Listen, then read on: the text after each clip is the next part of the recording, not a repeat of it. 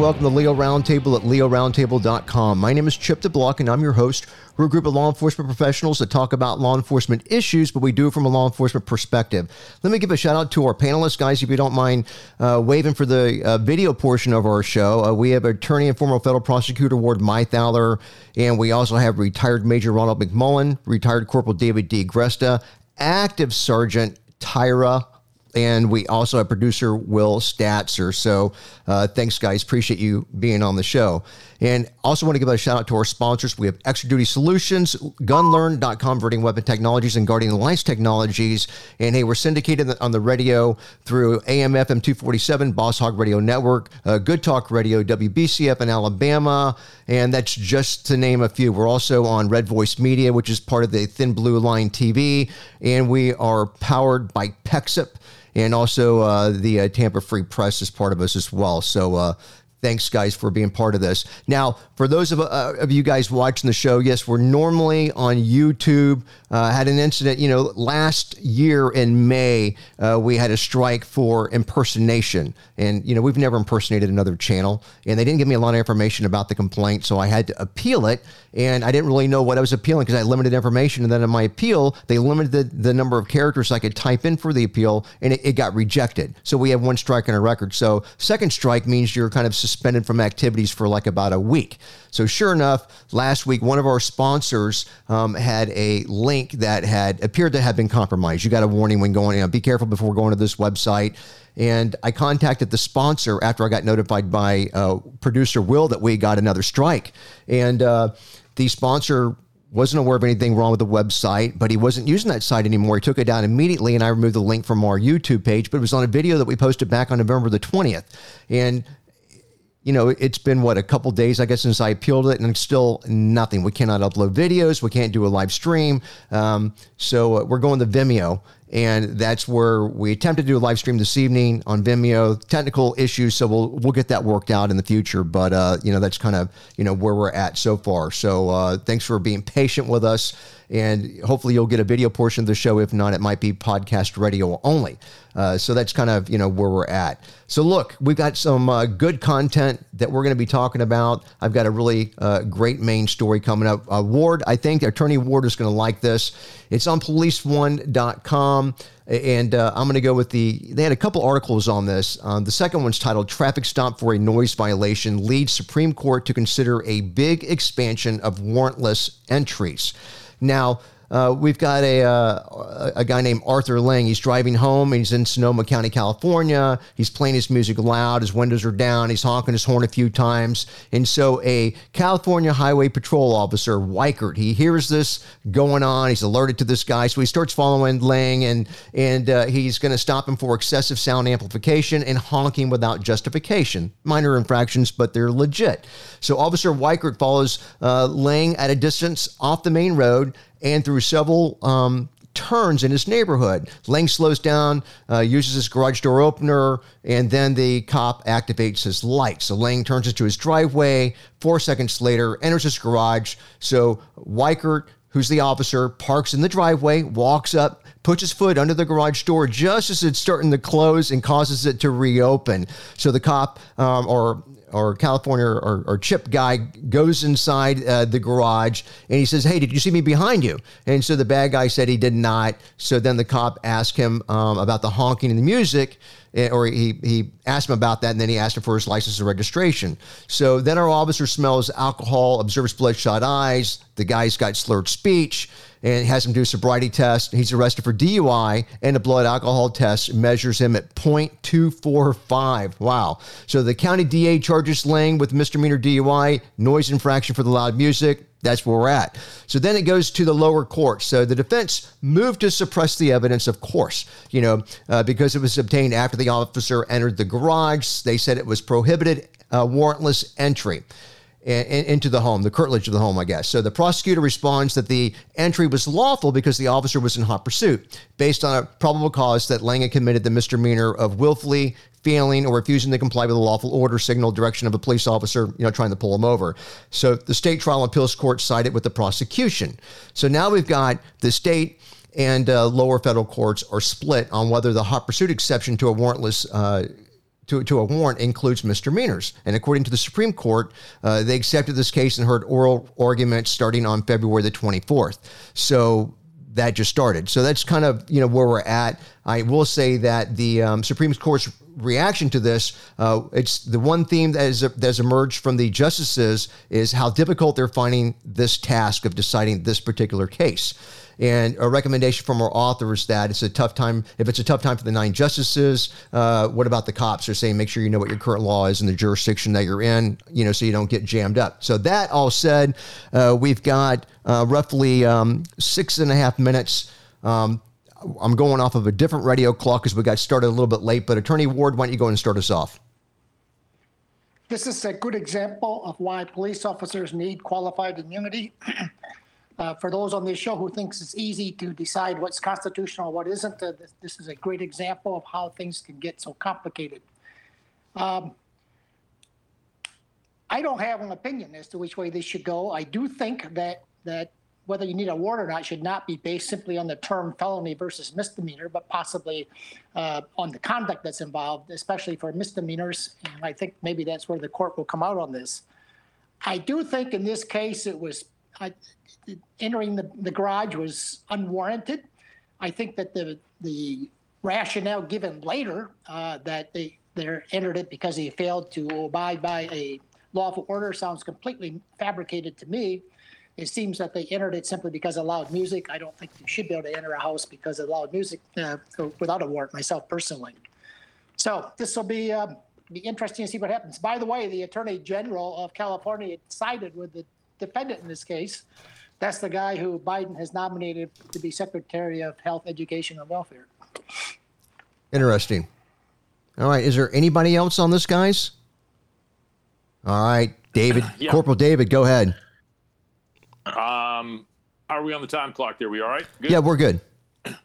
Okay. Um, you know, in, in reading more of the article, some of the justices were kind of leaning toward the idea that or, or, some of the prosecutors or some of the local attorneys didn't want it to be um, a case by case basis. And I don't think there's any way around that. Like Ward said, you come up on a circumstance and it could be a misdemeanor. You know, it's it's some like this loud music type of crap, and you you pull up in something like that. But then instead of you know the guy pulling into the garage, as you look at the house, there's a a small child that seems frightened and runs, or you know some, something else is going on at the scene that causes you to believe there's something else to the case that needs to be immediately uh, dealt with.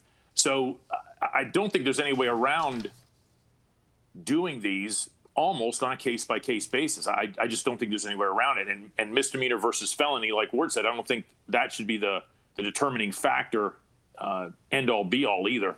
Uh, it just depends on it. It just depends on the circumstances that the police officer comes across at the time. All right, thank you, Corporal. Now, Major Ron, go ahead. You know, it caught my attention um, was when he put his foot in the garage door so it would go back up, and I was that that that's what um, my confusion was in the sense of, you know, would you or could you or would or shouldn't you? Is just loud music. They're in their house. Um, is that entering, you know, voluntarily, so to speak. Like, what if the guy jumped out of the car and ran to the door and I chased him and he got in before me and closed and locked the door? Or what if he got, ran to the door and I got to the door just before he closed it and um, I grabbed the door? Would that be any different? You know? So that's what I was teetering on, thinking like, you know, what, what do you tell your officers? And this is exactly when when you said this is why we need qualified immunity. Um, I, I, agree with you 100% because just in this one case, there are three or four of us who would do three or four different things or tell our folks three or four different things. Um, it's not easy, um, but you know the guy's young, bopping and hopping and you know just being crazy, not paying attention, talking to the girls, pulls in, boom, boom, and he honestly doesn't see you. That's one thing. But then sometimes it sounds like Ward says it sounds contrived. Oh, oh okay, well, what happened? Oh, uh, yeah, yeah, yeah, yeah, yeah. You know, so I'm with both. I agree with Dave and uh, Ward. It needs to be, you know, looked at. But you know, you can't depend on each municipality and each little jurisdiction to do the right thing all the time. So that's where we stand. All right, makes complete sense to me. Thank you, Major. Appreciate it. Guys, we've got about two and a half minutes. So if there's nobody else on this one, I'll go ahead and uh, go to the next topic then. I've got an update here. It's on uh, policeone.com. Ex cop appeals third degree murder conviction uh, to the Minnesota Supreme Court. So, a former, and this name, Ward, you're going to love this, a former Minneapolis police officer, Mohamed Noor, uh, he filed a petition on Thursday asking the state Supreme Court to overturn his third degree murder conviction and the death of an Australian woman.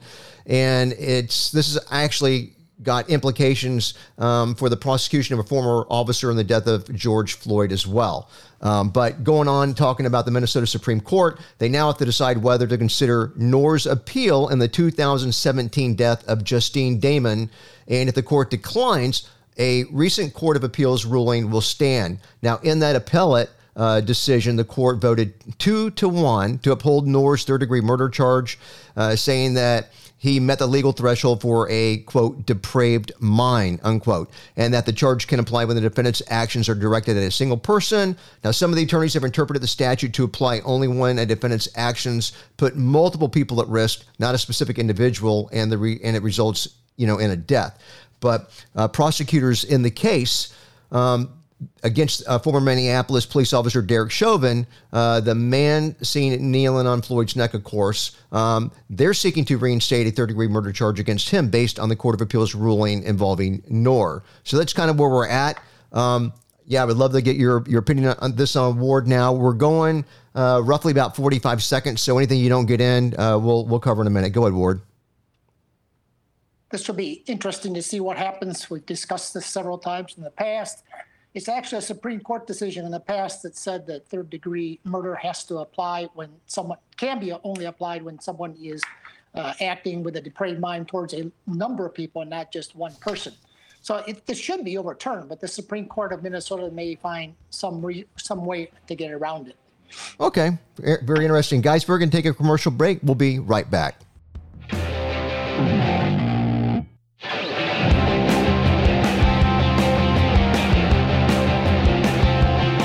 All right, now I want to take a moment and tell you guys about our friends at Extra Duty Solutions. Inefficiencies can negatively affect your staff's production and morale, as well as your agency's reputation. With proper oversight, your agency's extra duty, off duty employment program it can be profitable. Uh, while you still are in control of the program, Extra Duty Solutions they administer it at no cost to your agency, and they take on all the administrative burden and the financial risk. They keep the program fair and transparent. The officers that are most eligible get the work, they get priority, and they paid out over $50 million in extra duty work within the past 12 12 months. You can visit them today at extradutysolutions.com.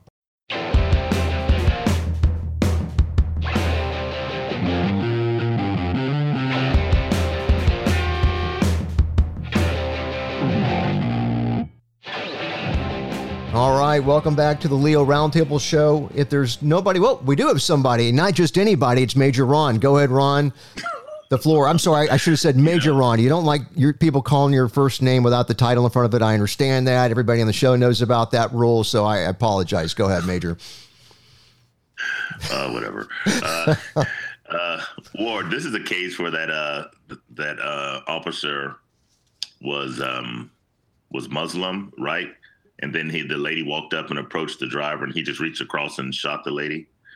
Um, had they was that was that a case of when they when you felt like they had um, lowered the standards to get him in? Somal Somalian because Somalia. Yeah, yeah. I just always I always just felt like the guy was scared. He was just he heard so much and he'd been watching so much Kojak and you know stuff like that that he I'm serious. I just thought, always thought he just looked scared and frail and he just oh you know and the, he had no confidence, no self confidence. The way he acted, the way he carried himself.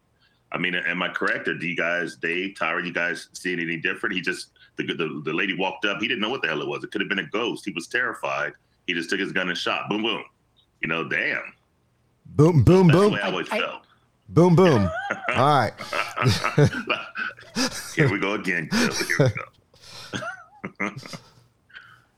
Ron, I, I, don't know what his state of mind was. I mean, I would like to know, but I, I just I don't have any idea myself. But this is the person you're thinking of. He's Somalian. Um, was, I don't know if the tests, the psych tests were dumbed down for him or not, but the psych tests were dumbed down during the time he was hired.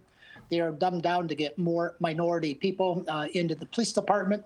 Um, uh, he's the, city was sued and paid a huge settlement, way larger than I would have expected. And I think, in part, it was to avoid discovery onto the issue with respect to the issue of dumbing down the psych tests. Wow. You know, the funny the funny thing is, Ward just said he talked about dumbing down the psych test, but we have a story coming up where they actually want to um they they're they're going to be waiving uh, the requirement to be a citizen, a legal citizen, in order to uh, to you know to become a police officer. So that's going to be interesting. So, um, and and and Major Ron, I noticed that you know you only bring you know Kojak up when we don't have anyone that doesn't have hair on the show. So just because Captain Brett's gone today, I, I guess I opened up the door for you to bring Kojak up. I just want to let you know that I noticed the little things. I noticed the little details. So, well, hey, I'm quickly running in that direction. you know, I got that fall cut. It fell out, so I cut it. Yeah. Tyra, was that a smile that graced your face when Ron was uh, was said that? Wow, wow. Yeah, it's the little things. yeah. All right, guys. If there's nobody else, then uh, we'll move on to our next one. Then, and we got a couple videos we're going to cover. Now, again, if you're listening to our show and you want to watch the video, uh, even uh, on a live show when we're doing a video live show, we don't have the time to be throwing in the live, you know, videos of the shootings and chases and all that stuff. So, if you go to our Facebook page, uh, look up Leo Roundtable. Uh, we have the full itinerary, all the stories that we're doing, links to all the videos. It's a great way to get kind of caught up. You can do it in advance of the show I posted on there, you know, before we even do our shows at seven o'clock on Mondays. So that said, um, let's go to the uh, Oklahoman.com. Uh, now, uh, Oklahoma police officer, city police officer, charged with manslaughter in the shooting death of a black man with a history of mental illness. And of course, they've got to make it a point that the guy being black. So, an Oklahoma City police officer has been charged with first degree murder and, you know, it's a deadly shooting of a 60 year old mentally ill black man. So, um, but interesting stuff. The sergeant's name is Clifford Holman. He was charged with a felony on Thursday in Oklahoma County District Court, and it was more than two months after the December 11th shooting death of Bernie Edwards, or I'm sorry, Benny Edwards. It was in the parking lot of a business. So, if convicted, Holman, who's been with the uh, police force for seven years, he faces four years to life in prison with a possibility of parole after at least 85% of his sentence being served. District, District Attorney David Prater filed the charge himself. He also filed a second degree manslaughter felony charge as an alternative, and that carries a two to four year sentence. And officers responded um, to the call and, uh, you know, this guy was bothering people outside his store. Edwards threatened officers with a knife when they showed up. They attempted to de escalate the situation with pepper spray and taser. I know some people are thinking to themselves, well, I've been tasered and pepper sprayed. That's not really de escalation, but it is. And Edwards runs at the officer and he had a knife, and the officer was forced to discharge his weapon. And this is according to Captain Daniel Stewart. Um, now, Edwards was pronounced dead at the scene. And, uh, you know, in a probable cause affidavit, a guy named Brian Carter, he's a homicide detective. He's got 27 years on the Oklahoma City Police Department, and he was assigned to conduct the investigation. Um, he said in the affidavit uh, that Master Sergeant Keith DeRoy, who has 28 years of service, um, he arrived first on the scene. He saw Edwards opening a folding style lock blade knife in his right hand. And just as a side note, uh, DeRoy shot a 28 year old guy back in 2011. But um, facing Edwards, DeRoy called for backup, including an officer with a taser. And so Holman, the guy that got jammed up, he's our taser operator. He arrives on the scene to assist. Edwards tells officers to leave uh, while holding the knife in his right hand and pointing at officers as they're instructing him to drop it. So he doesn't want the cops to be there. Um, Holman deploys his taser to Edwards on uh, twice on two occasions. Edwards uh, was also hit with pepper spray with little or no effect. So after the second taser deployment, Edwards, and uh, he's our uh, bad guy, charges towards DeRoy with the knife still in his right hand, and then he turns and he runs away from the officers. And that's when Sergeant Clifford Holman drops the taser, takes out the service weapon, fires three shots, they say unnecessarily, according to this report that this detective did, um, at Mr. Edwards as he's running away, striking him in his upper middle back, causing death. And so that's what's in the affidavit. So interesting stuff. I'm kind of curious what kind of comments you know we have on this. Just as a side note, uh, John George, he's president of the Oklahoma City Fraternal Order of Police. He released a statement in support of Holman, saying that Holman followed his training when Edwards charged another officer. So we got someone saying he charged another officer, and then of course we got someone saying that you know he was running away from the cops. So uh, Corporal David, uh, we've got uh, we're going to be going till uh, 10 minutes um, till. So you've got roughly um, a little less than 30 seconds. Go ahead. Um, gee, I'll um, I'll have to start, have to finish. Um, you know, the, the, the video was kind of confusing. I'm not sure if the officer in front of the guy, Del, the Delroy guy, shot or not. Well, we'll have to see when we get back. Let's take. That's good point. We're taking another commercial break. We'll be right back, guys.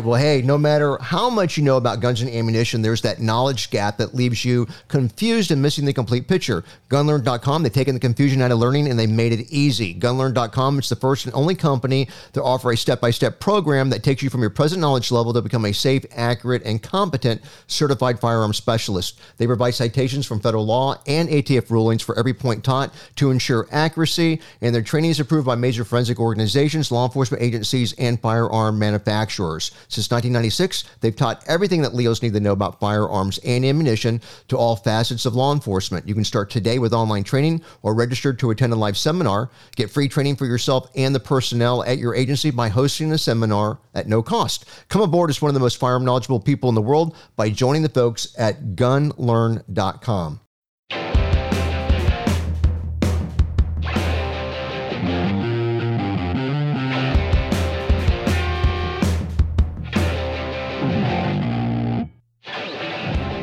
All right, welcome back to the Leo Roundtable Show. Now, Corporal David, I know you were deep in thought on that, but love to get your feedback on that video.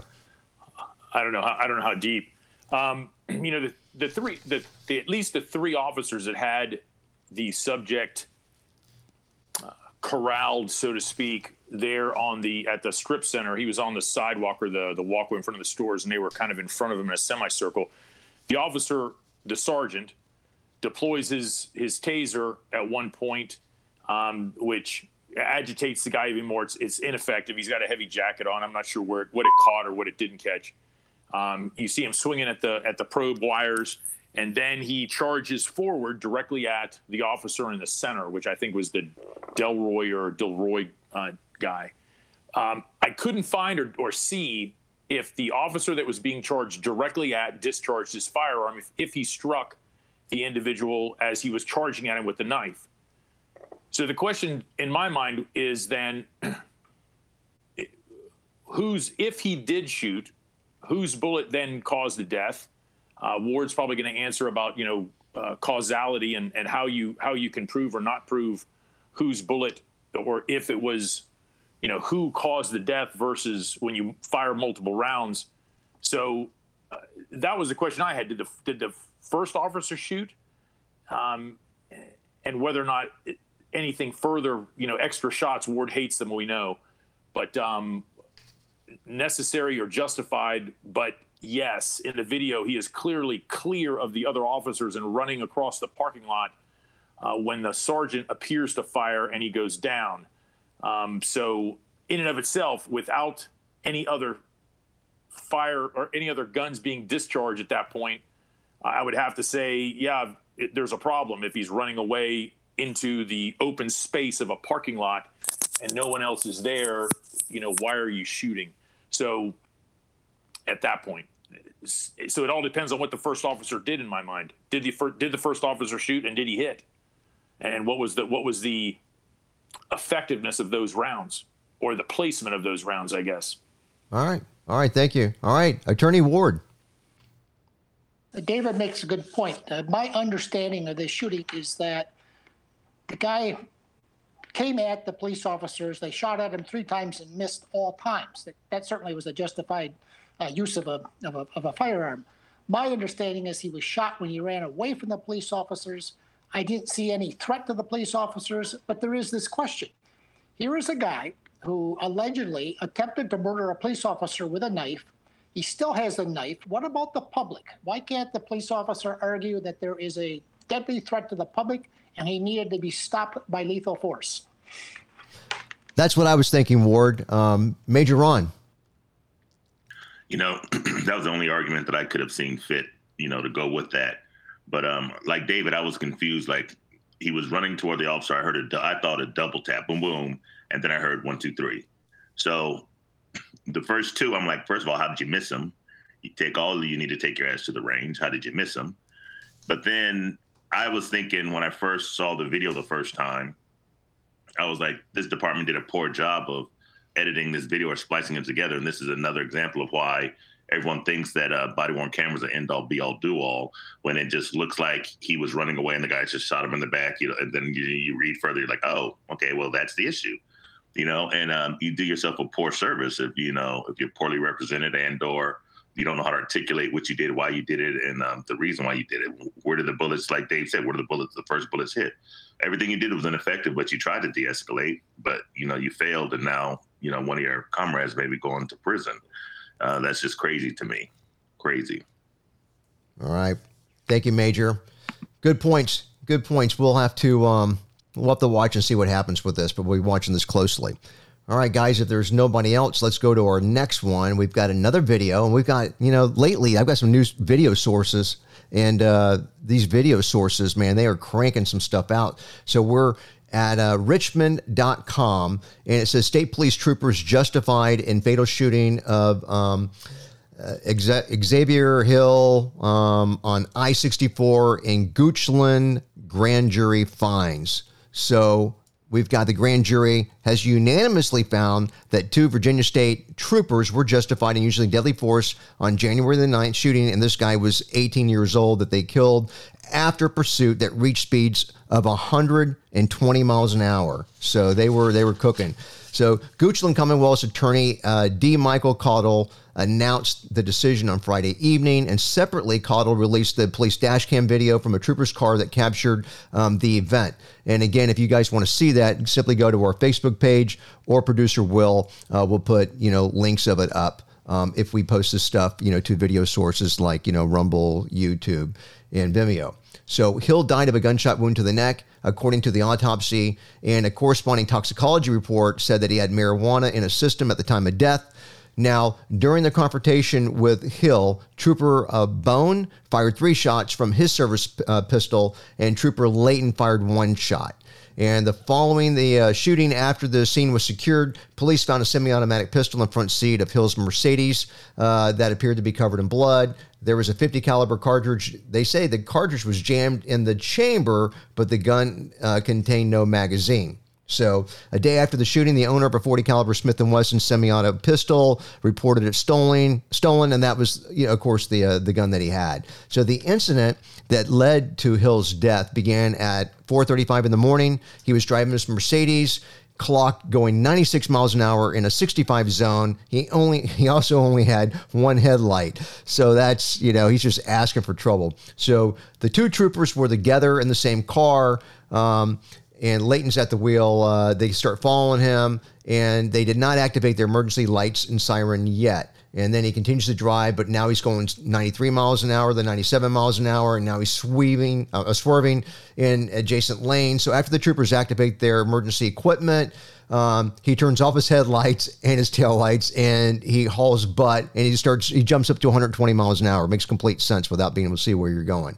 So he'll then slows down, pulls his car on the right shoulder, and like he's going to comply with the stop. But instead of stopping, he tries to make a U turn, and that's where it starts to go south for him. He uh, tries to do the U turn, but he hits the median and his vehicle slides sideways into a, into an embankment and he's kind of stuck. So both troopers get out of the car. They approach, weapons drawn. They're giving him commands. And as the troopers approach, Hill attempts to get out of the car um, by, but he he's trying to get out of the car and he's trying to, to leave by accelerating and he's causing the rear wheels to spin. So Trooper Bone gives him a series of commands before firing um, shots, saying, Show me your hands, do it now, put your hands up put your hands out the door. And then he finally said, Hey, stop reaching. And then he yells, Gun, you know, for his partner. So Layton gave similar uh, commands, you know, like getting out of the car and stuff. But then he finally said, Hey, he's got a gun, gun, gun. So at that point, Hill places his left hand out of the driver's side window for about three seconds, pulls his arm back inside the vehicle, after Hill pulls his, his uh, arm back in, Layton observes him reaching for the glove compartment and announces, uh, tells his partner that, and then that's when he starts making the gun announcement. So the trooper troopers uh, fired. He's struck by one bullet. It enters his left hand, and a second bullet enters the left side of his face, and a third that enters the base of his neck. So they were better shots than some of our other guys we've been talking about. Um, now we go. I think it's the um, it's a relative. Latoya Benton said um, during a January 15th news, news conference that troopers' actions weren't justified based on what she saw in the video. The officers never gave her son, so she's the mom, never gave her son a chance to get out of the car. She never saw the gun, and as he was left-handed, so there's no way that he could have shot the troopers with his right hand, since that was the hand he was reaching to the glove box with. So very, yeah, very interesting stuff, right? Right, Major. So. Um, that's where we're at, guys. We've got a, uh, a couple minutes, exactly two minutes. Um, David, why don't you start us off? Yeah, yeah. The, the, the, cops knew what that he was left-handed. He, does, is that a sign that they wear around their neck or something? I'm left-handed versus right. Yeah, okay. Um, just that's just stupidity. You know, for the most part, the video. I think both troopers did um, a, a, pretty decent job. Um, you know, you go back to training, and if Brett was here, he'd be grinding his teeth because you know you, you look at at the at the at the statements or the commands that the troopers are giving and it's you know get out of the car put your hands up let me see your hands put your hands out the door stop moving put your hands out the window.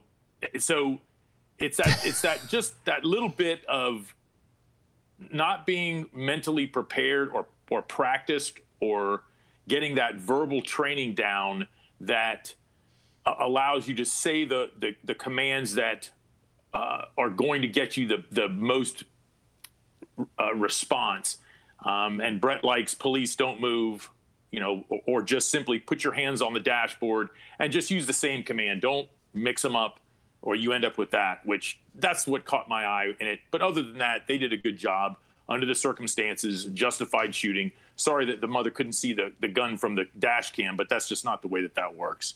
And I, am still wondering how she expects that they would know he was left-handed. That's that's an interesting, an interesting uh, statement. Hey, we're going to take another commercial break, but we'll be right back.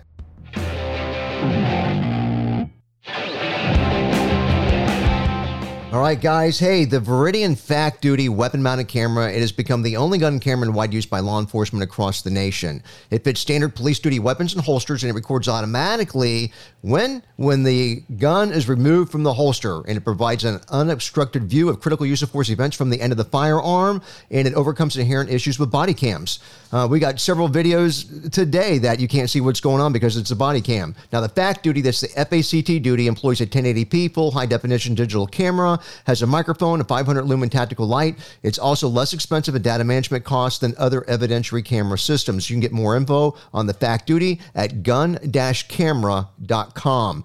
Also, want to talk to you about industry leader in technology solutions for law enforcement. It's Guardian Alliance Technologies. Their software will cut background investigators' time in half. Now, we all know that there is a call for more accountability in hiring and selecting who gets to wear the badge.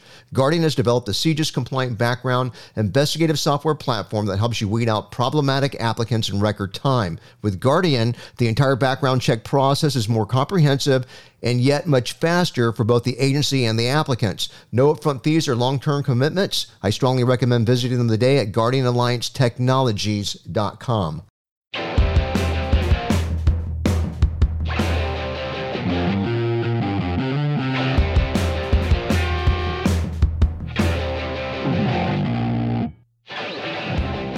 All right, welcome back to the Leo Roundtable Show. If there's nobody on the last one, we will jump to our next topic. And I think we've got another main topic coming up here. Yeah, these things are a little deeper than some of our other stories. Uh, PoliceOne.com. Police did not have reasonable suspicion sufficient to stop Elijah McClain.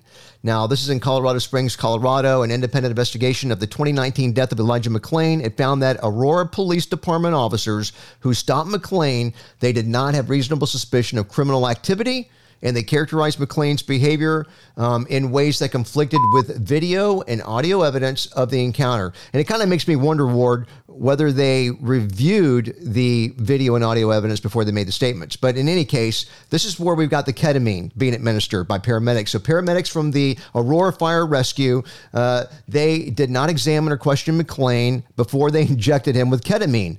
There was not a clear transition of care or command authority from police to fire either, according to this report. Now, McClain, he's a 23 year old black man. He died after being placed in a carotid hold by police and sedated with ketamine by paramedics on August 24th, 2019.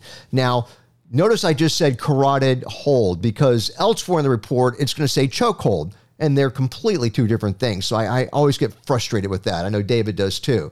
Now, McClain was initially stopped by Officer Nathan Woodyard, and uh, he was joined by officers Jason uh, Rosenblatt and Randy Roedema. Now, officer, or I guess after McClain refused officers orders during what the report said should have been a consensual encounter, police put McClain in a now banned chokehold.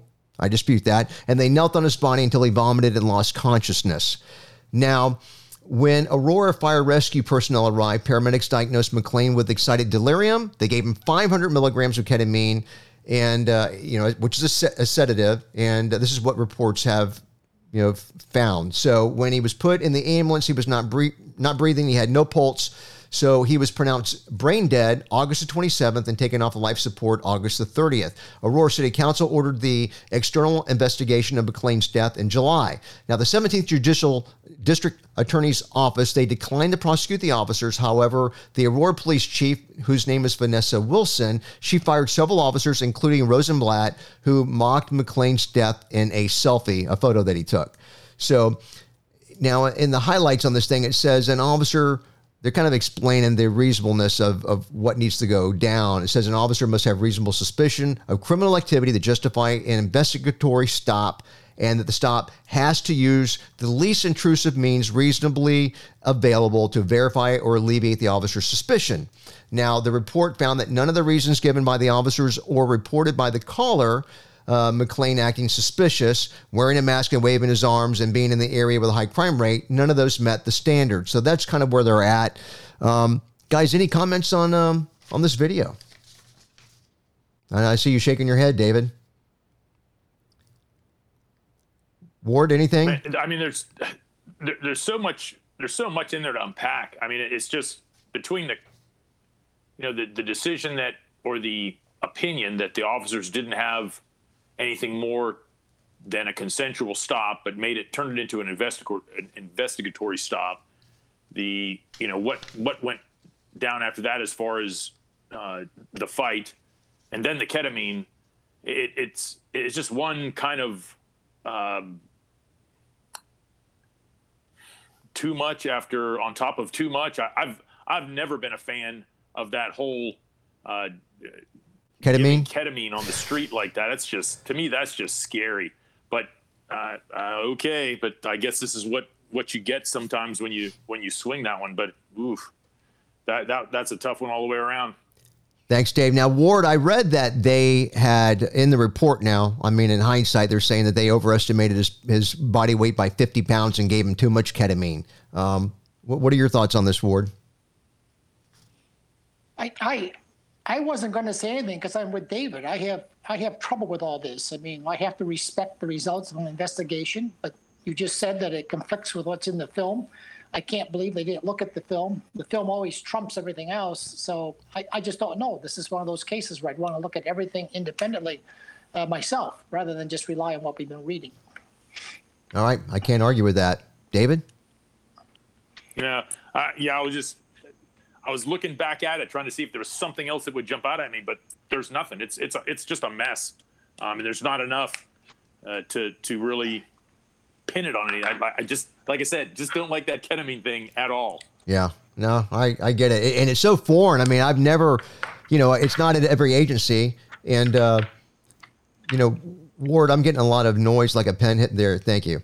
Um, but you know, this ketamine thing is just so foreign to us. You know, so I've uh, you know I've never you know when I was active, that's never been an option. So it just sounds so crazy. I know, I know. Um, anyhow, um, let's move on to our next one then. And we're going to do an update. Police1.com, no charges for Rochester cops in Prude death, and it sparks protests. So now we're, of course, in Rochester, New York. Crowds in Rochester took to the streets on Tuesday after a grand jury voted to not indict the police officers involved in the death of Daniel Prude. Now, Attorney General Letitia James announced on Tuesday afternoon that the Rochester police officers that they're not going to face criminal charges. I kind of like the way they worded it a little bit better than they normally do, uh, Ward, because they're not saying that you know uh, we're gonna we're gonna not you know, criminally charge these cops or something like that.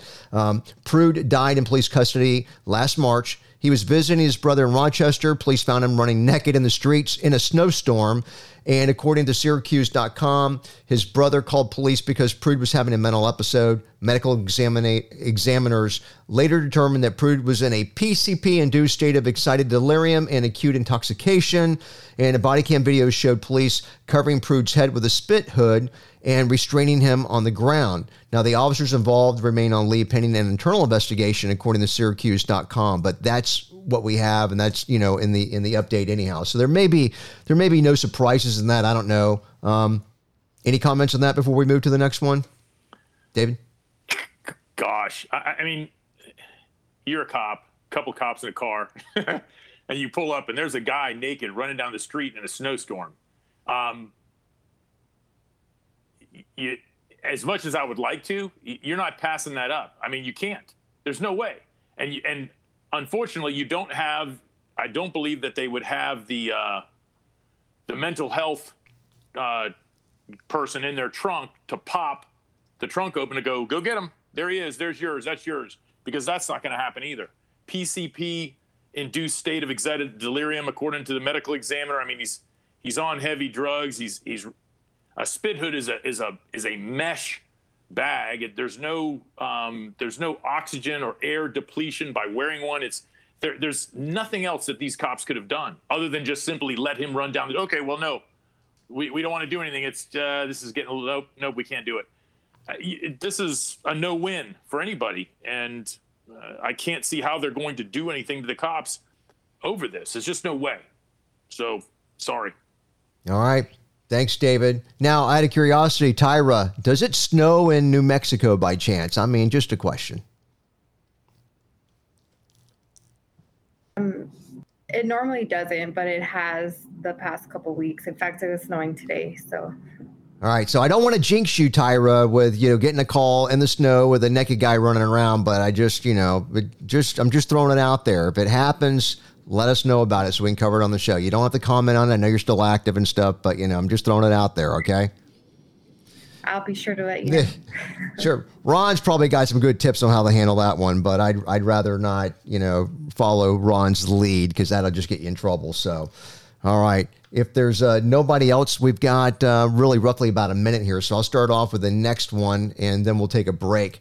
But uh, let's see, a we've got a video here, and this is onlineathens.com. So there are new details in reference to the case too. So Athens Clarke police they shoot and kill a man that's charging at them in a threatening manner.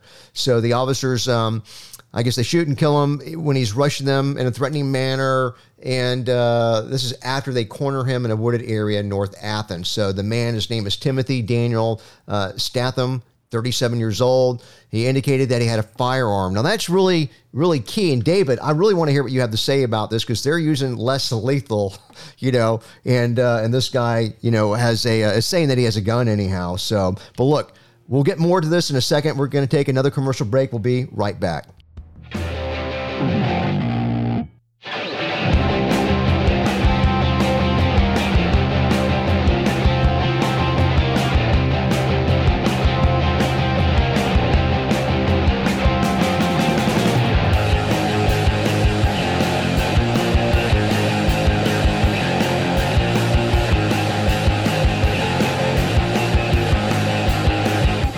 Right. Um, hey, this is the wrap up of the one hour show. And of course, I finish it, you know, right when we're getting ready to talk about a new video. So I'm going to have to leave it in producer's Will and producer Will's hands in order to, to fix that. So, um, I, uh, I forgot that we need to wrap up that. So we'll, we'll, uh, we'll, we'll talk about this video then and, um, and just include it. But uh, guys, with no further delay, then let's go ahead and start with the second half of the show, the second hour. Which uh, you know, some of our stations carry one hour, some carry two hours. Let's start hour number two.